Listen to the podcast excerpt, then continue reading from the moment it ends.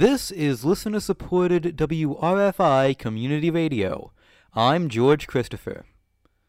Schuyler County has entered into a settlement with three pharmaceutical companies ending a lawsuit concerning the opioid epidemic. The settlement was approved by the county legislature on Tuesday and will see the companies pay up to $546,000 over 18 annual installments. Companies involved in the settlement include McKesson Corporation, Cardinal Health Inc., and Amerisource Bergen Drug Corporation.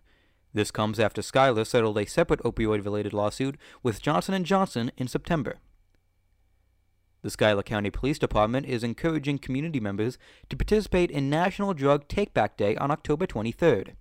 The department is working with the Schuyler County Coalition on Underage Drinking and Drugs to offer drop-offs for unused, unwanted, or expired medications. Drop-offs will be open from 10 a.m. to 2 p.m. at the Odessa and Tyrone fire departments. The goal of the program is to avoid drugs being abused or taken accidentally by family members.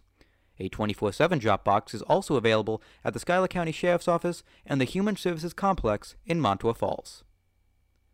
Ithaca Mayor Svante Myrick has presented the city's budget for 2022 to the City Common Council.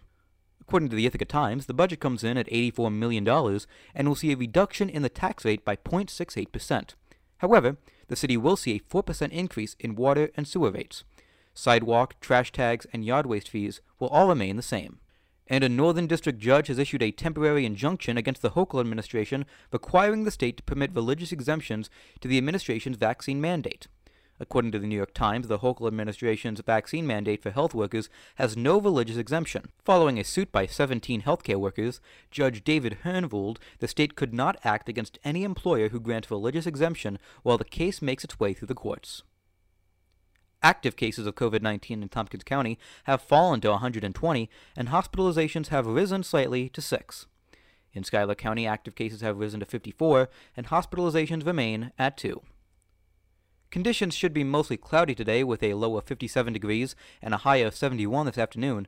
Temperatures should dip back into the 60s tonight. This is WRFI News. You can listen to this and all of our news content wherever you get your podcasts.